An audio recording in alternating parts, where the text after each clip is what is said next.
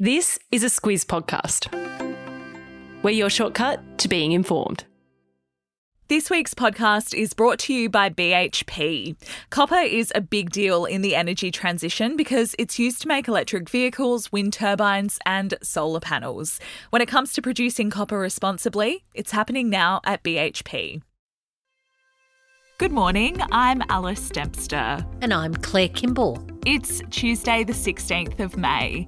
In your squiz today, compensation for contamination, Thailand and Turkey count the votes, a plan for scams, and Aussie sports stars do us proud. This is your squiz today.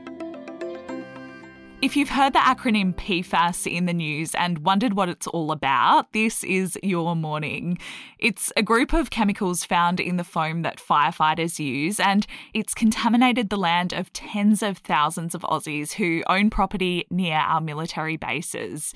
Yesterday, the Commonwealth Government agreed to a $132.7 million payout to about 30,000 Aussie landowners who have land and homes close to seven military bases, which used the foam in question up until the early 2000s. So we're talking about Richmond and Wagga in New South Wales, Bullsbrook in Western Australia, Darwin in the top end, Edinburgh in South Australia, Townsville in Queensland, and Wodonga in Victoria. And like you said, Alice, PFAS is most commonly linked to those fire, heat, and oil retardants, which are used pretty extensively by firefighters and also on military bases and airports as well. Mm. Uh, that was between the 70s and the 2000s.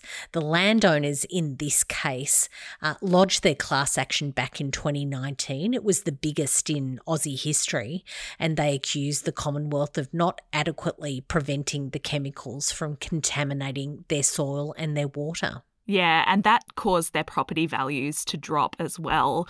PFAS is pretty nasty stuff, Claire. It's known as a forever chemical because it doesn't break down. It's also caused cancers, birth defects, and diseases, but there are still studies being undertaken into all of that. But as for how the settlement in this case came about, it all happened via email in the early hours of yesterday morning. And that was just hours before the trial was due to start in the federal court yesterday. So, mm. all pretty dramatic. Uh, the government didn't admit liability in that settlement, but Craig Allsopp from Shine Lawyers, who represented the class action, uh, he said that once the payout gets final approval from the federal court judge, the money will go some way to compensate compensate the seven communities affected. PM Anthony Albanese was also asked about it yesterday. He said his biggest concern about PFAS isn't a financial one, it's the health outcomes of people who are affected by it. And he said it's an example of the need to get occupational health and safety measures right. An update on the elections in Thailand and Turkey, Claire. They had record high voter turnout in Thailand, and that turned into massive wins for the opposition parties there. The youth led Move Forward Party claimed at least 151 of the 500 seats in the House of Representatives. Which is an extraordinary result, and mm-hmm. certainly it seems far beyond what any of the analysts were expecting. Uh, added to that is the party led by the daughter of Thailand's former prime minister. He was ousted in a coup. It took at least 141 seats, and it's a problem for the incumbent government, which is backed by the military. It's led by the former top general and the nation's current prime minister, Prayuth Chan-o-cha. Uh, he came to power in a coup in 2014. Uh, in this election, it won around 36 seats, so it's a very long way behind. Mm. It's not entirely out of the game, though, and that's because there's there's a process where the military gets a say over who becomes Thailand's next government. And my money's on the team that was there before, but we'll wait and see.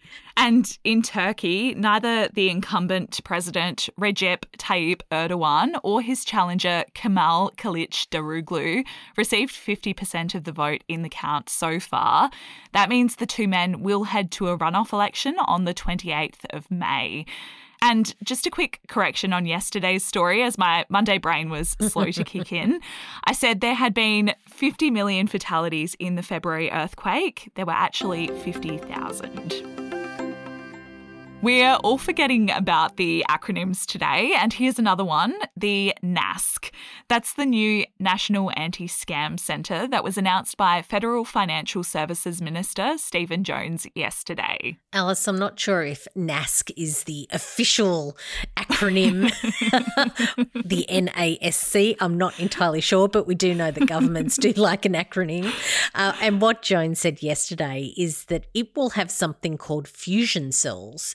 They're going to be made up of expert hackers, hopefully ethical ones, uh, also regulators and law enforcement officers. Uh, he said to think of them as a hit squad. They're going to bring their expertise together, uh, and that's going to help keep Aussies safe from scams, which, as we've talked about in recent times, are becoming increasingly sophisticated. The centre is set to cost 86.5 million to set up and for the many Aussies who were scammed out of the record-breaking amount of 3 billion dollars last year, they'll probably say that it's not a moment too soon.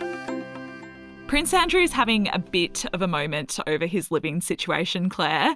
He's been told to leave the Royal Lodge to make way for the Prince and Princess of Wales, and it is a big downsize. The Royal Lodge has 30 bedrooms, and King Charles wants Andrew to shift into Frogmore Cottage, which only has a very measly 10. Yeah, just 10 bedrooms, hey? I don't know. where, where, would you put all your guests? But anyway, uh, Frogmore's name has been in the news quite a bit in recent years. Of course, it was the residence that was renovated by Prince Harry and Meghan when they they thought that they were going to be staying in the UK and be senior royals. But uh, no, the Reno hasn't got Andrew on board to become its newest resident. Uh, he's said to be seeking a face to face showdown talks with his brother, who, of course, is now the king, uh, over that request. And Andrew's friends have rallied around him in the British press. This is something quite notable about this story. It's in the highbrow newspapers mm. and also the BBC. It's not just the tabloid press covering this one. Uh, one of his friends are quoted as saying that he's refusing to see anybody, that he's quite distressed over it all. Yeah, that friend is also quoted as saying that Prince Andrew's worried the royals might even turn off the utilities to get him out of the lodge, which sounds like even the royals have rental dramas these days, frankly. Yep, it's tough going. Message now from our podcast partner, BHP. The steel made from iron ore plays an important role in providing the production of our energy infrastructure, from wind turbines to power poles. So, cutting carbon emissions in iron ore production is key. It's why BHP has committed to a solar and battery agreement to help power its port facilities at Port Hedland. It's happening now at BHP. Claire, I reckon us Aussies probably think we're good sports, but the truth is we do like a winner, and we had two really notable sports people to celebrate yesterday. Sam Kerr scored the goal to win England's FA Cup final championship for Chelsea yesterday. Just an incredible achievement. And some commentators say that it makes her probably our most successful soccer player, that our country's ever produced. So there's definitely that, and good on her. Uh, and also golfer Jason Day. He won America's Byron Nelson tournament by one stroke yesterday. Uh, if you don't know the backstory to Jason Day, it's pretty epic. Um, probably the most notable call out is that he was the number one in the world and then he had a complete form slump.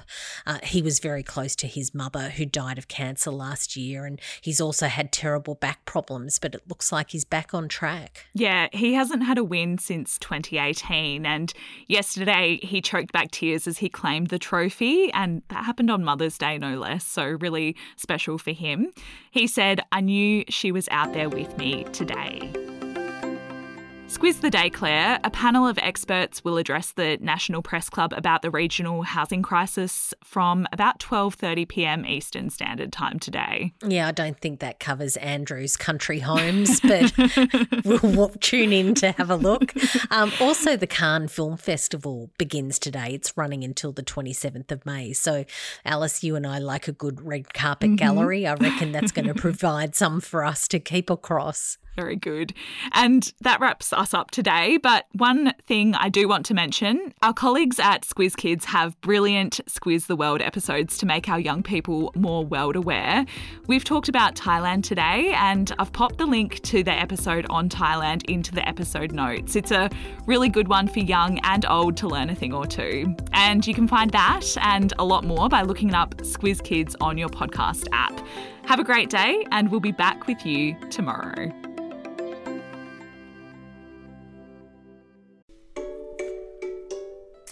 Hello, it's Bryce here from Squiz Kids.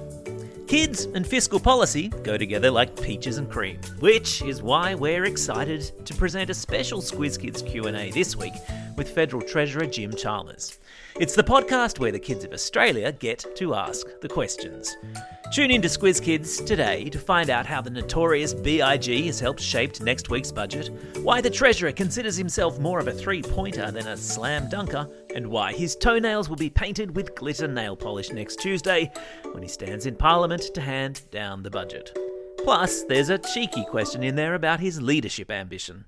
All part of our mission to engage kids in the wider news agenda. Check it out in the Squiz Kids podcast feed or via squizkids.com.au.